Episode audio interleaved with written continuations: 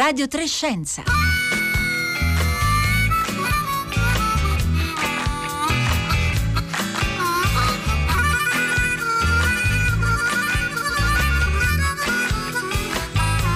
Le 11.30 scoccate da 10 secondi. Buongiorno da Marco Motta, bentornati all'ascolto di Radio Trescenza. Giovedì 30 gennaio continuiamo ad occuparci anche oggi dell'epidemia del nuovo coronavirus partita nella città cinese di eh, Wuhan. Eh, abbiamo dedicato naturalmente a questo tema anche le puntate dei giorni scorsi. Abbiamo creato una playlist, la trovate sul eh, nostro sito, sulla pagina di Radio Trescenza, su raiplayradio.it. Trovate eh, tutte le eh, quattro puntate che abbiamo dedicato finora a, a, questa emergenza sanitaria. Gli ultimi dati, i dati eh, di questa mattina parlano di 7.700 casi confermati con 170 vittime, il 95% delle quali nella provincia di Hubei eh, dove appunto si trova la città di Wuhan. Ieri abbiamo fatto eh, il punto sulle caratteristiche di questa epidemia che sembra eh, comunque essere meno grave delle altre epidemie di coronavirus come la SARS e la MERS e vi invito naturalmente a riascoltare, a scaricare il podcast sempre da RaiPlayRadio.it. E proprio ieri abbiamo parlato, tra le altre cose, delle analisi condotte su questo nuovo coronavirus, il suo sequenziamento genetico, i test per capire se nei campioni biologici prelevati da pazienti è davvero presente, da pazienti che eh, sono sospettati di essere stati infettati, è davvero presente il virus. Beh, queste analisi vengono condotte in laboratori eh, di biosicurezza, eh, così si chiamano, e oggi proveremo proprio a entrare in uno di questi laboratori per scoprire come si fa ricerca in questi posti eh, così speciali che sono fondamentali per fronteggiare le epidemie di virus emergenti come il nuovo coronavirus. Allora, come sempre, aspettiamo le vostre domande, le vostre riflessioni, i vostri interrogativi al 335 5634 296, ci potete inviare un sms o un whatsapp durante la diretta oppure naturalmente dialogate con noi anche tramite Facebook e Twitter dove ci trovate come Radio Trescenza col 3 in cifra.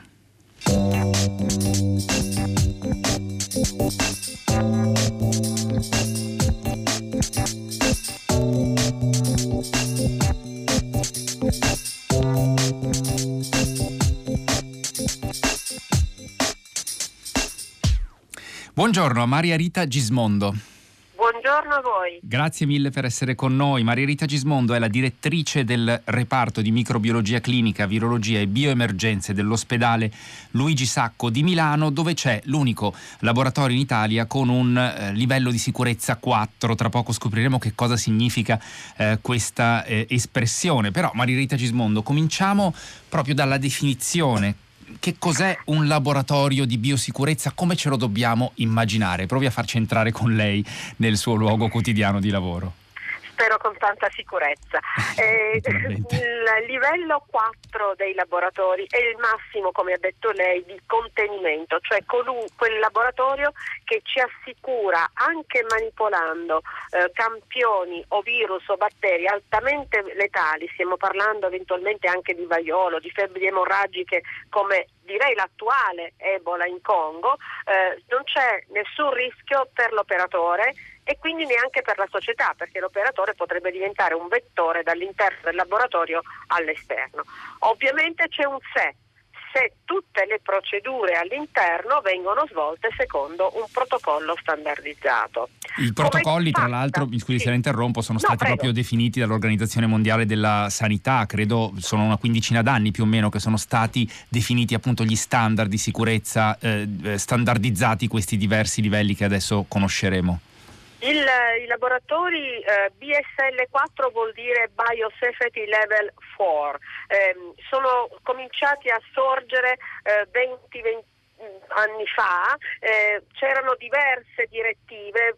Fortunatamente poi l'Organizzazione Mondiale della Sanità ha raccolto un po' tutte le esperienze eh, via via fatte e ci ha fornito proprio un manuale ufficiale per l'utilizzo di una BSL4, manuale che per noi è una, un sacro testo e che tutti gli operatori che sono autorizzati ad avere accesso e a lavorare all'interno devono veramente sapere eh, conoscere perfettamente. E... Questa è la garanzia per l'operatore e anche ripeto, per la società esterna. Eh, ci dà un'idea di eh, quali sono il tipo di attrezzature che voi utilizzate, che i vostri ricercatori eh, utilizzano quando eh, operano in questi eh, laboratori? Tra poco capiremo meglio anche perché si distinguono quattro livelli, ma intanto ci dia proprio un, in qualche modo una fotografia sì. dell'ambiente di lavoro. Innanzitutto la, la, sicurezza massima è affidata, oltre ovviamente alle procedure interne, proprio alla struttura edilizia, perché non è una cabina, la chiamiamo cabina, ma in effetti ha quattro diversi ambienti. L'operatore eh, deve da un lato essere osservato e filmato in modo che un esperto all'esterno della camera rossa, cioè quella dove veramente si lavora col materiale infettivo, può essere controllato in qualsiasi suo errore e viene assolutamente eh, eh, attenzionato. Eh, poi ci sono due cabine prima di entrare appunto nella camera rossa perché eh, l'operatore si deve opportunamente vestire. In questi giorni avrete rivisto i miei collaboratori con questi scafandri gialli. Non è facile indossarli correttamente perché bisogna assicurare qualsiasi millimetro del corpo che non sia a contatto con l'esterno. Quindi chiudere ermeticamente ai polsi, alle caviglie, indossare sotto questo scafandro materiale, ehm, indumenti a perdere e di solito ci si veste in due perché uno osserva l'altro e ritualmente si ripete la procedura che bisogna eh, seguire. Peraltro, Dopo Maria Rita queste... Gismondo, mi scusi se la interrompo solo sì. visto che stava descrivendo proprio il tipo di tute che vengono indossate. Ieri quando l'abbiamo chiamata come prima impressione ci ha detto fa molto caldo per la, lavorare in questi ambienti perché all'interno di queste tute insomma la temperatura si fa sentire?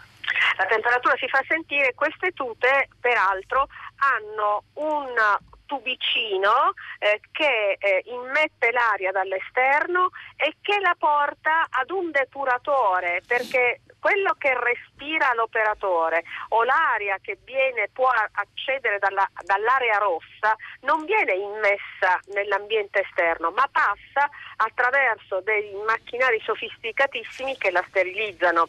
Quello che voi vedete, cioè il livello con la camera rossa e queste due stanze che vi ho detto precedenti, sono un terzo, un quarto del volume edilizio.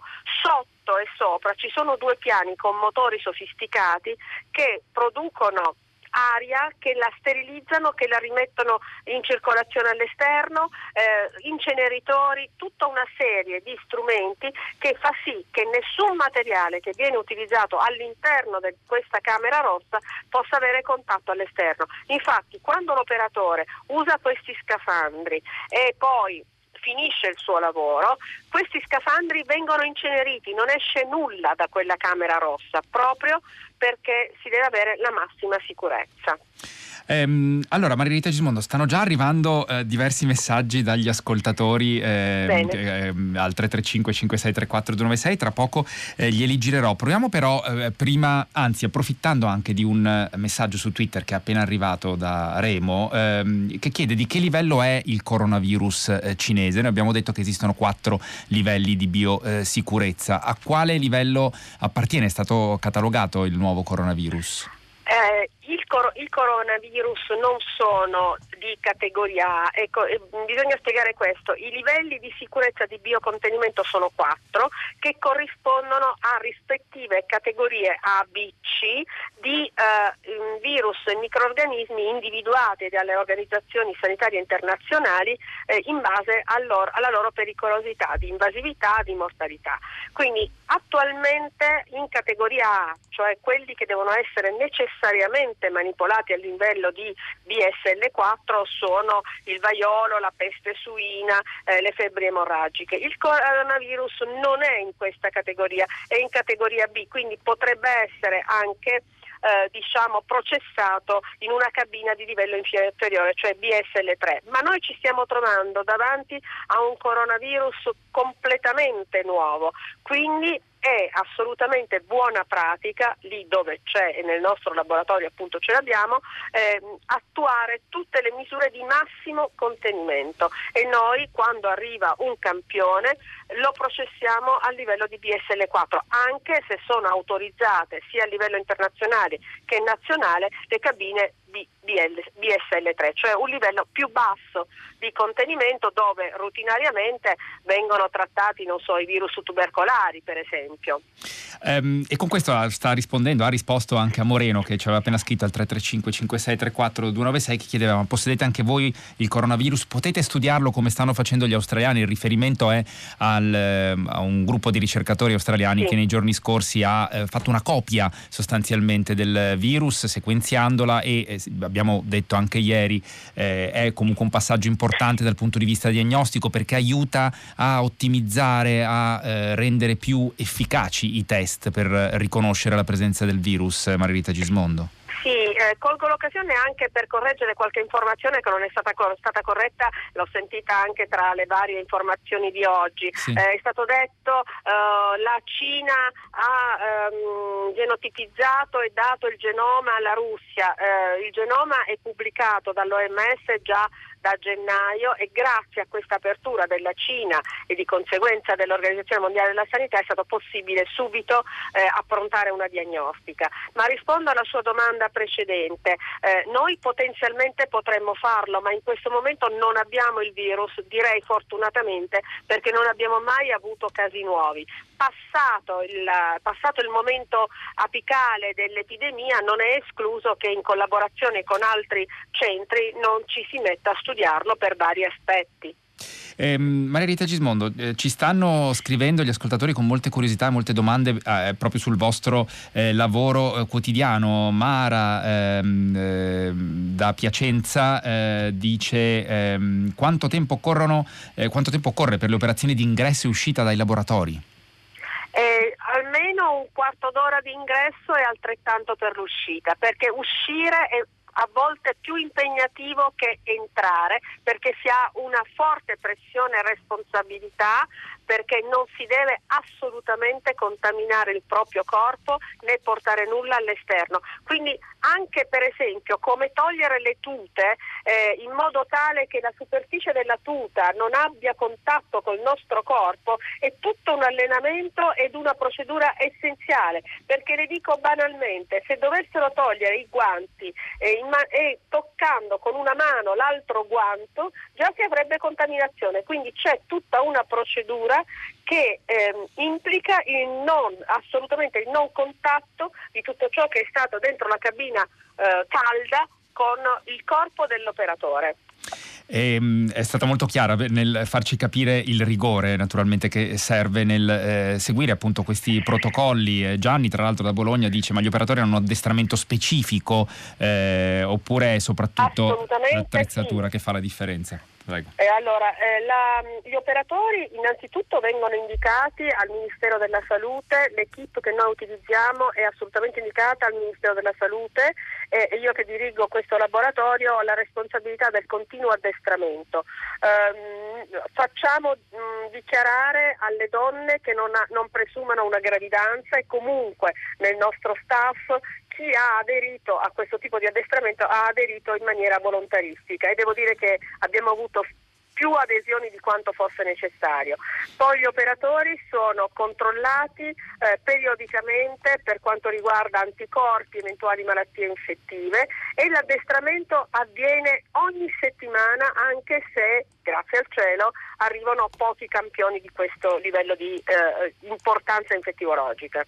Allora, Margherita Gismondo, lei eh, diceva, se ho capito bene, che voi nel vostro laboratorio non avete un campione del virus perché appunto non ci sono stati eh, casi eh, appunto confermati in Italia, però voi state eseguendo i test sui casi sospetti, così come si fa allo Spallanzani, all'Istituto Spallanzani qui a Roma, che è l'altro centro di riferimento nazionale dotato di laboratori di biosicurezza, anche se appunto come abbiamo detto all'inizio il livello 4 è presente soltanto eh, da voi, l'ospedale Sacco.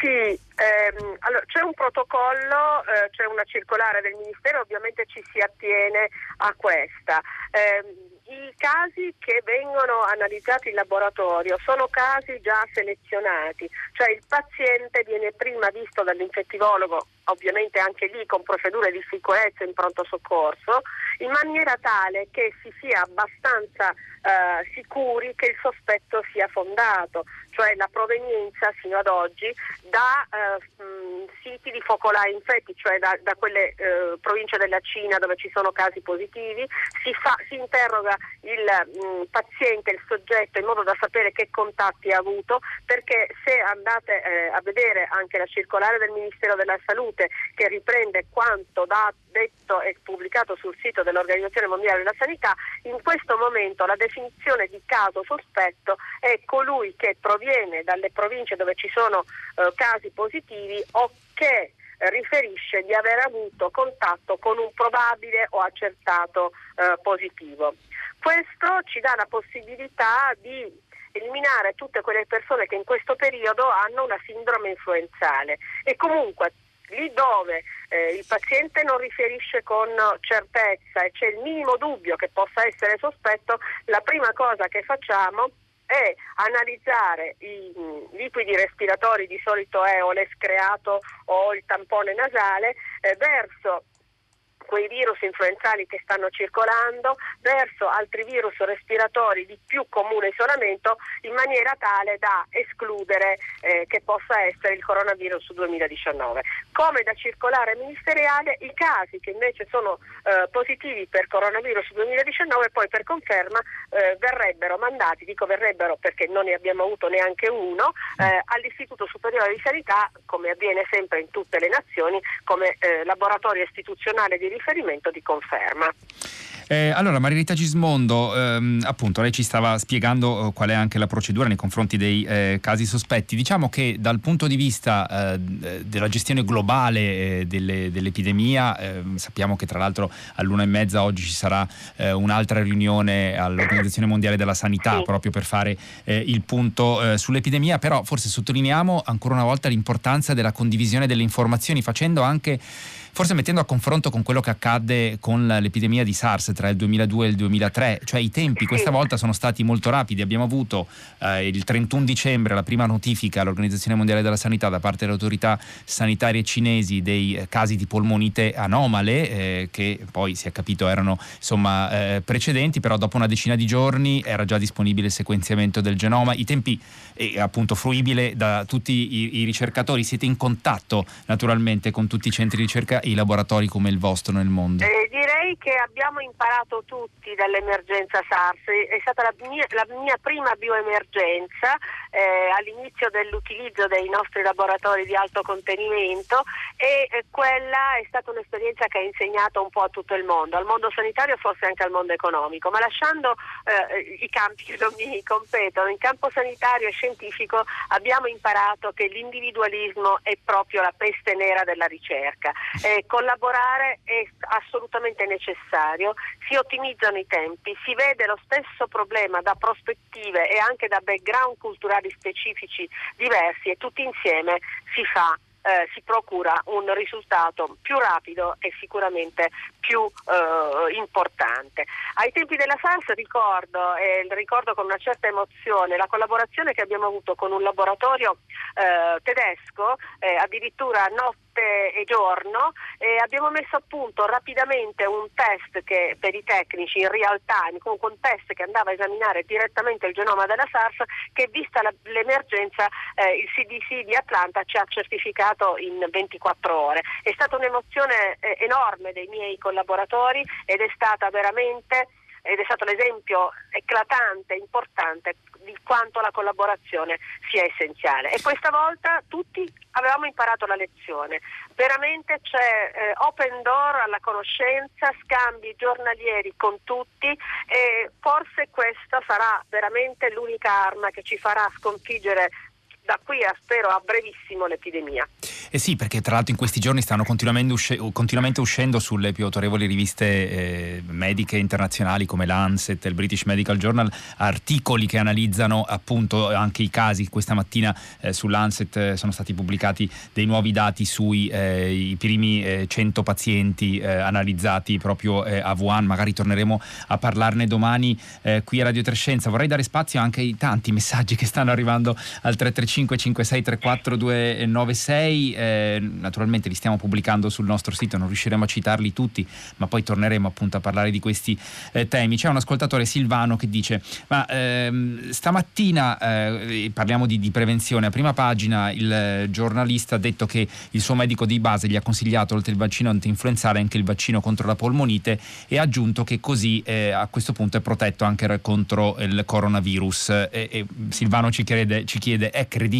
E allora giro a lei la domanda, Marilita Gismondo. Ma eh, io non mi permetto di criticare il collega, io sono sicuro che il giornalista abbia capito male la risposta, perché il consiglio del vaccino assolutamente, perché copre dalle infezioni conosciute e rutinarie, e stagionali, influenzali e anche quello della polmonite, abbiamo il vaccino contro lo pneumococco che è molto efficiente, ma noi non abbiamo ancora un vaccino eh, nei confronti del coronavirus 2019, quindi eh, assolutamente eh, tutte le vaccinazioni di questo mondo non ci coprirebbero da questa, da questa infezione. Aspettiamo un vaccino, ma non illudiamo nessuno. Eh, un vaccino perché possa essere sperimentato e adottato nella popolazione deve essere sperimentato almeno per due o tre anni. Quindi puntiamo sulla prevenzione e direi che il nostro sistema sanitario me lo lasci dire una volta tanto, noi critichiamo sempre l'Italia, una volta tanto diciamo che abbiamo avuto l'elogio a livello internazionale dall'Organizzazione Mondiale della Sanità che appunto ha dato come esempio il nostro sistema di risposta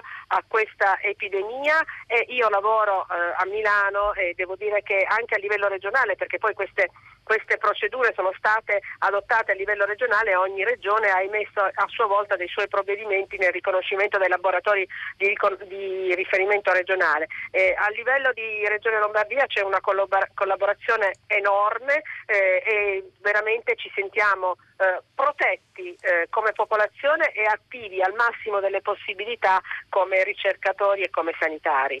Eh, c'è un'altra domanda, Marilita Gismondo, che arriva da eh, Federico che chiede: Ma sappiamo quanto sopravvive il virus nell'aria? Chiede anche, sappiamo poi se qualcuno è guarito, e anche ieri abbiamo ricordato che ci sono diversi pazienti naturalmente che sono stati che sono eh, guariti, ci sono livelli diciamo di severità anche del, dell'infezione differenti all'interno della popolazione dei, di questi 7.000 pazienti pazienti? Innanzitutto eh, citare un dato.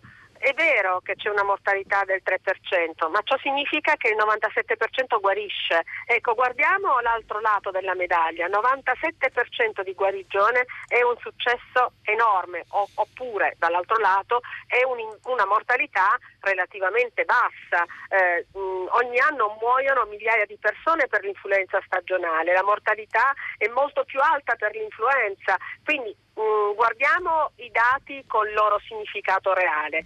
Eh, per quanto riguarda la domanda del nostro ascoltatore, noi sappiamo sicuramente i virus sono cattivi, aggressivi, ma eh, hanno una caratteristica, quelli che fuori dal nostro organismo muoiono rapidamente. Devono eh, eh, sopravvivono solo se hanno delle cellule nelle quali possono sopravvivere e moltiplicarsi. Quindi una volta che fuoriescono dal nostro organismo, quindi anche con, le, con, la saliva, con le particelle di saliva che fuoriescono mentre parliamo, la loro sopravvivenza è veramente molto scarsa. E sappiamo anche che la, la trasmissione è esclusivamente aerea, voglio sottolineare, quindi niente cibi, niente altro tipo di trasmissione, solo aerea e perché si contragga il virus, ammesso che abbiamo davanti un positivo, ehm, bisogna avere un contatto che sia inferiore a un metro e mezzo. Ma ripeto, queste sono informazioni che è giusto dare, ma che non servono ad applicare in Italia perché, ripeto, non circola nessun paziente positivo. E, ehm, c'è anche Paolo da Torino che ricorda quello che sottolineava lei poco fa, Marilita Cismondo, ogni anno muoiono per influenza circa mediamente eh, 500.000 persone, sono dati dell'Organizzazione Mondiale della Sanità, è importante sì. ricordarlo perché appunto siamo abituati naturalmente molto di più a avere a che fare con, con, con l'influenza e soprattutto quando si tratta di pazienti anziani, magari immunodepressi, certo. il, il, rischio eh, appunto è, è, più elevato anche di fronte a una eh, banale influenza. Um, allora, mh, eh, torniamo Margherita Gismondo alla questione dei laboratori eh, di biosicurezza. Lo ricordiamo, Margherita Gismondo è la direttrice del reparto di microbiologia clinica, virologia, bioemergenza all'ospedale Luigi Sacco di Milano, dove c'è l'unico laboratorio in Italia con un livello più alto, il livello 4 di biosicurezza. Quanti sono nel mondo, grosso modo, Margherita Gismondo, eh, questi eh, laboratori? Da 70 a 80, da 70 a 80. C'è stato, oh, nell'ultimo decennio sono proliferati molto, fino a dieci anni fa se ne contavano circa 30-35 poi sono stati costruiti molti eh, nuovi laboratori. Questo come ogni fenomeno ha il lato positivo e il lato negativo. Il lato positivo perché vuol dire che la ricerca avanza, che l'attenzione sulle infezioni anche più gravi eh, avanza e ci sono delle strutture nei vari mh, stati per poter essere autonomi nell'intercettare subito il caso zero. Ma dall'altro lato il lato negativo è che comunque eh, diventano essi stessi dei pericoli se le procedure adottate non sono perfette. Eh, Maria Rita Gismondo, eh, appunto, tra i laboratori eh, nel mondo, eh, tra l'altro la distribuzione geografica è più o meno omogenea o, ce, o sono eh, presumibilmente no, diciamo, più numerosi nei paesi avanzati eh, no, che, se li possono permettere anche da un punto di vista economico, perché immagino che non sia banale il costo di gestione e di, di il creazione. Il costo di gestione è elevatissimo ed elevatissimo anche in termini di energia umana direi. no, tutta l'Africa non ha un laboratorio laboratorio BSL4, eh, l'Asia, il Sud-Est Asia non ha laboratori BSL4, eh, sono concentrati in Stati Uniti, eh, Europa e eh, in India ne sono sorti una decina, forse mh, mm, circa dieci negli ultimi anni.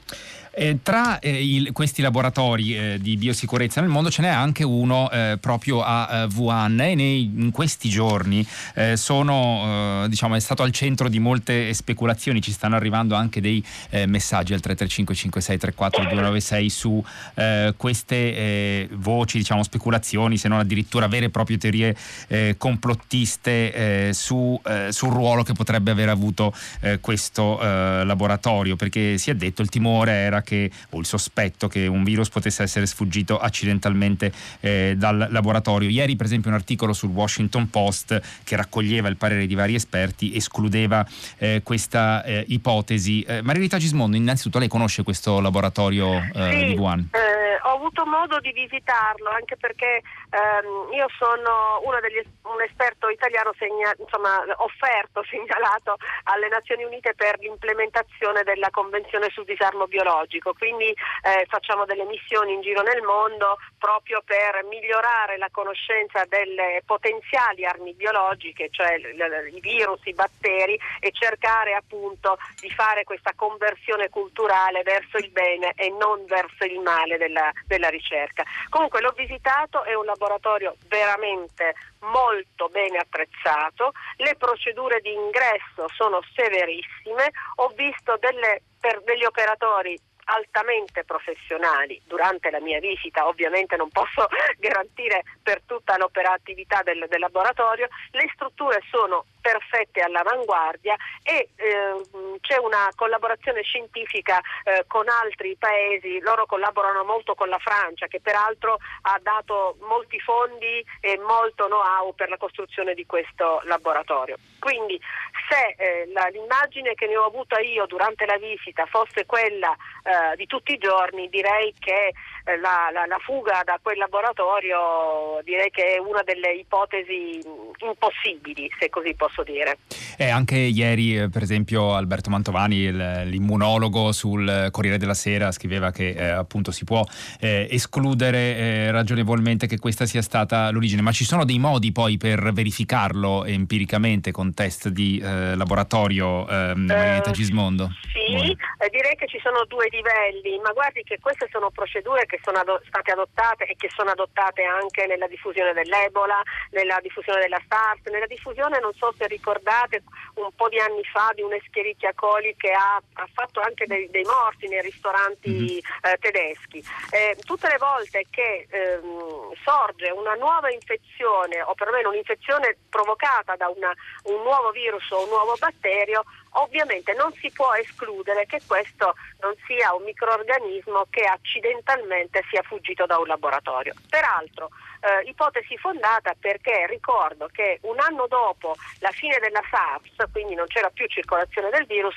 in un laboratorio che è di livello 3 della, di Singapore, tre ricercatori si sono infettati eh, del virus. Quindi naturalmente il controllo va fatto eh, sempre e, e, e, comunque perché eh, nonostante le procedure di sicurezza i rischi rimangono. Maririta Gismondo, la ringrazio davvero per essere stata eh, con noi ehm, oggi a Radio Trescenza che finisce qui. Grazie a Costanza eh, Confessore in regia, da Rossella Panarese, Paolo Conte, Marco Motto, l'augurio di una buona giornata all'ascolto dei programmi di Radio 3, a cominciare dal concerto del mattino con Valentina Lo Surdo e Marco Mauceri.